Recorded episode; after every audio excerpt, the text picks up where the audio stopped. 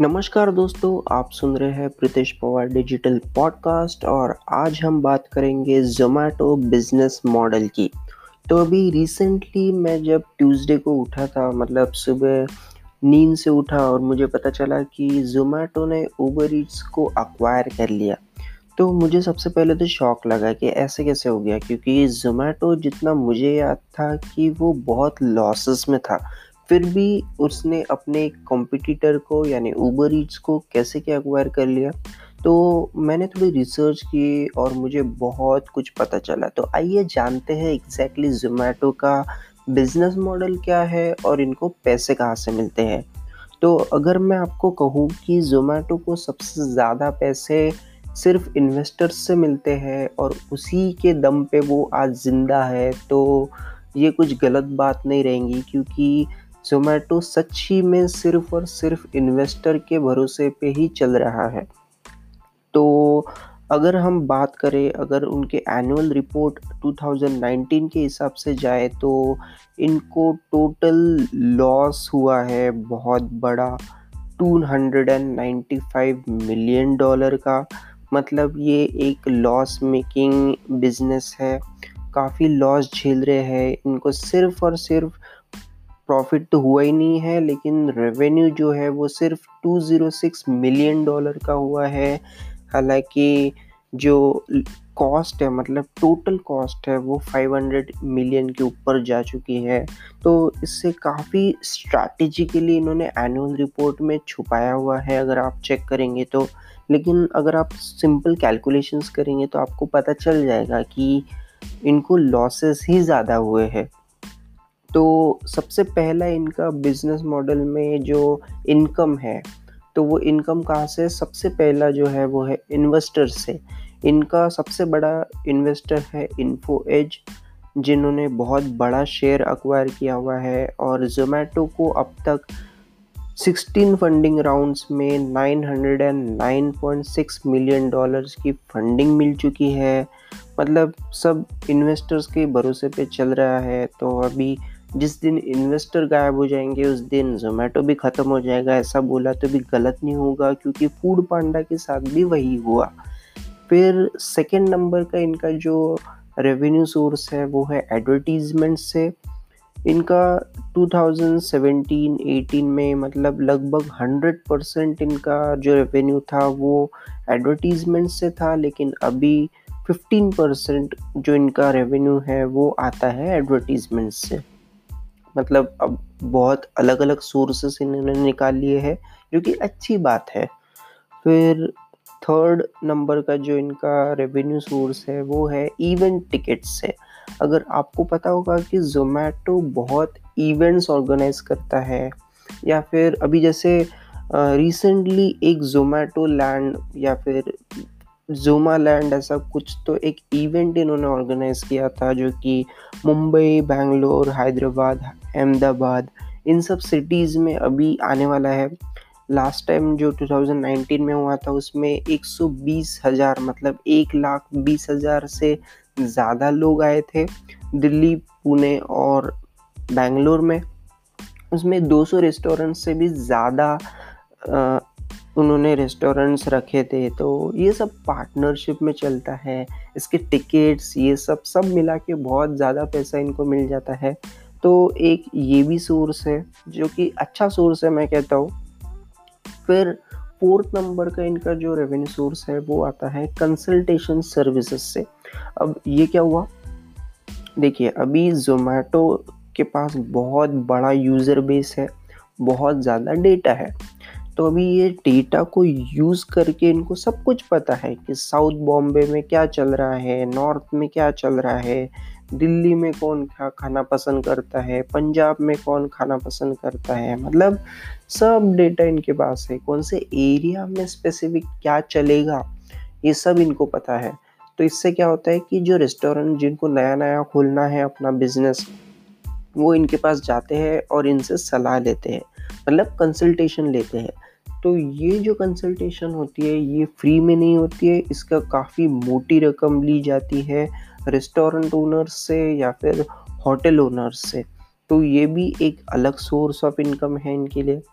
फिर आता है फ़ूड ऑर्डरिंग जो कि ऑब्वियसली इनका मेन एक मॉडल दिखाई देता है सबके सामने। सबको तो यही लगता है कि फ़ूड ऑर्डरिंग ही इनका मेन बिज़नेस है, लेकिन मैं आपको बता दूँ कि इनको 15 टू 20 परसेंट कमीशन मिलता है ऑर्डर पे, लेकिन फिर भी यही सबसे बड़ा एक रीज़न है जिसकी वजह से इनको लॉस होता है।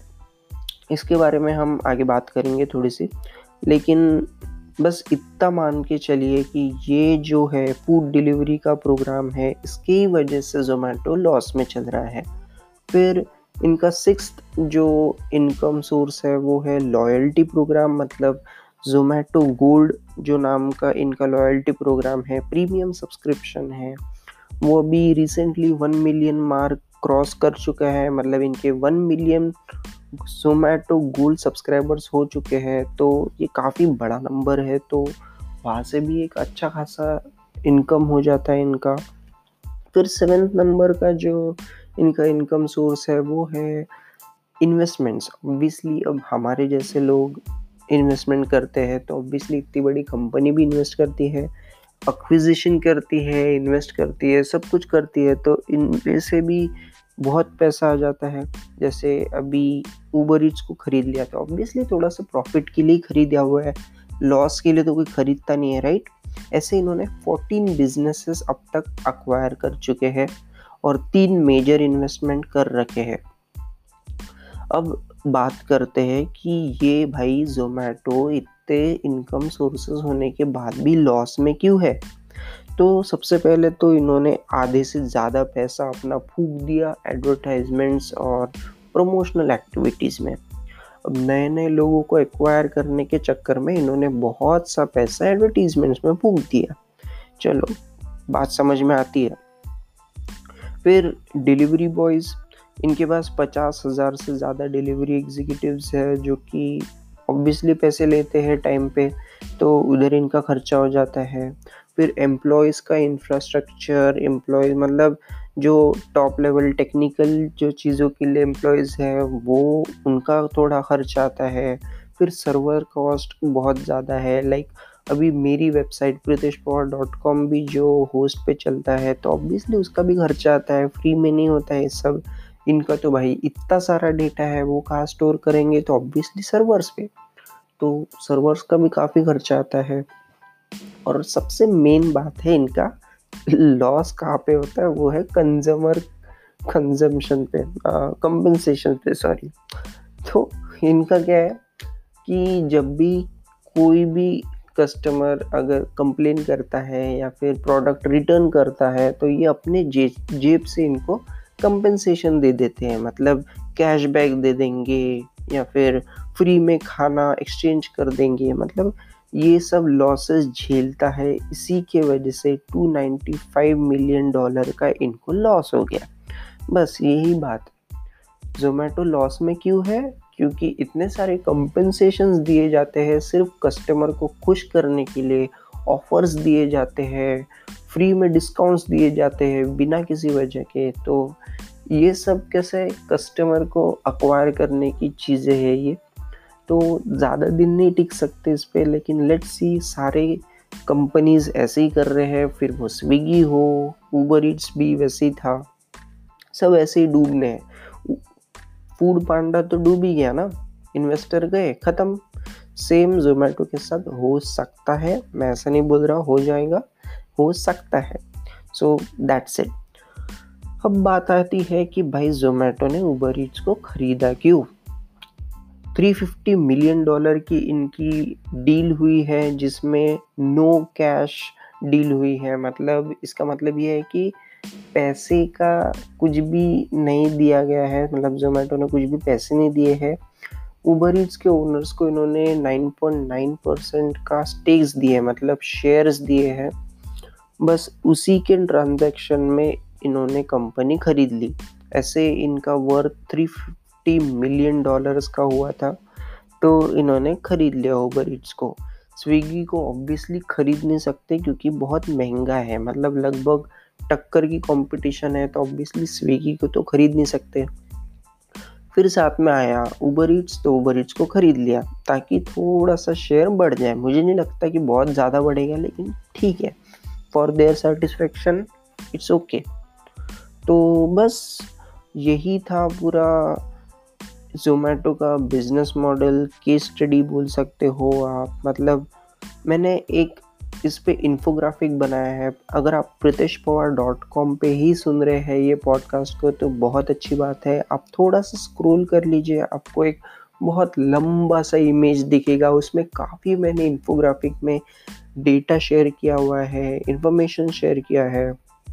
और मुझे पूरा यकीन है कि आपको वो इन्फोग्राफिक पसंद आएगा। तो एक बार ज़रूर वो चेक कर लीजिएगा। फिर अगर आप स्पॉटिफाई या फिर एंकर डॉट एफ़ एम पे ये पॉडकास्ट सुन रहे हैं तो मैं आपको रिकमेंड करूँगा कि आप एक बार प्रतिश पवार डॉट कॉम पर जोमेटो बिज़नेस मॉडल ये जो आर्टिकल है, ये ज़रूर पढ़ लीजिएगा, क्योंकि मैंने बहुत डिटेल में वहाँ पे समझाया हुआ है। भाई, ये आर्टिकल लिखने के लिए मुझे तीन से चार दिन लग गए अलॉन्ग विथ रिसर्च एंड पूरा प्रेजेंटेबल फॉर्मेट में लिखने के लिए। तो यही मैं आपको वैल्यू देने की कोशिश कर रहा हूँ। तो मुझे उम्मीद है कि आपको ये जोमेटो बिज़नेस मॉडल का जो आर्टिकल है, जो पॉडकास्ट है, आपको ये पसंद आया होगा। मैं मिलता हूँ आपको अगले एपिसोड में। तब तक के लिए take care and good bye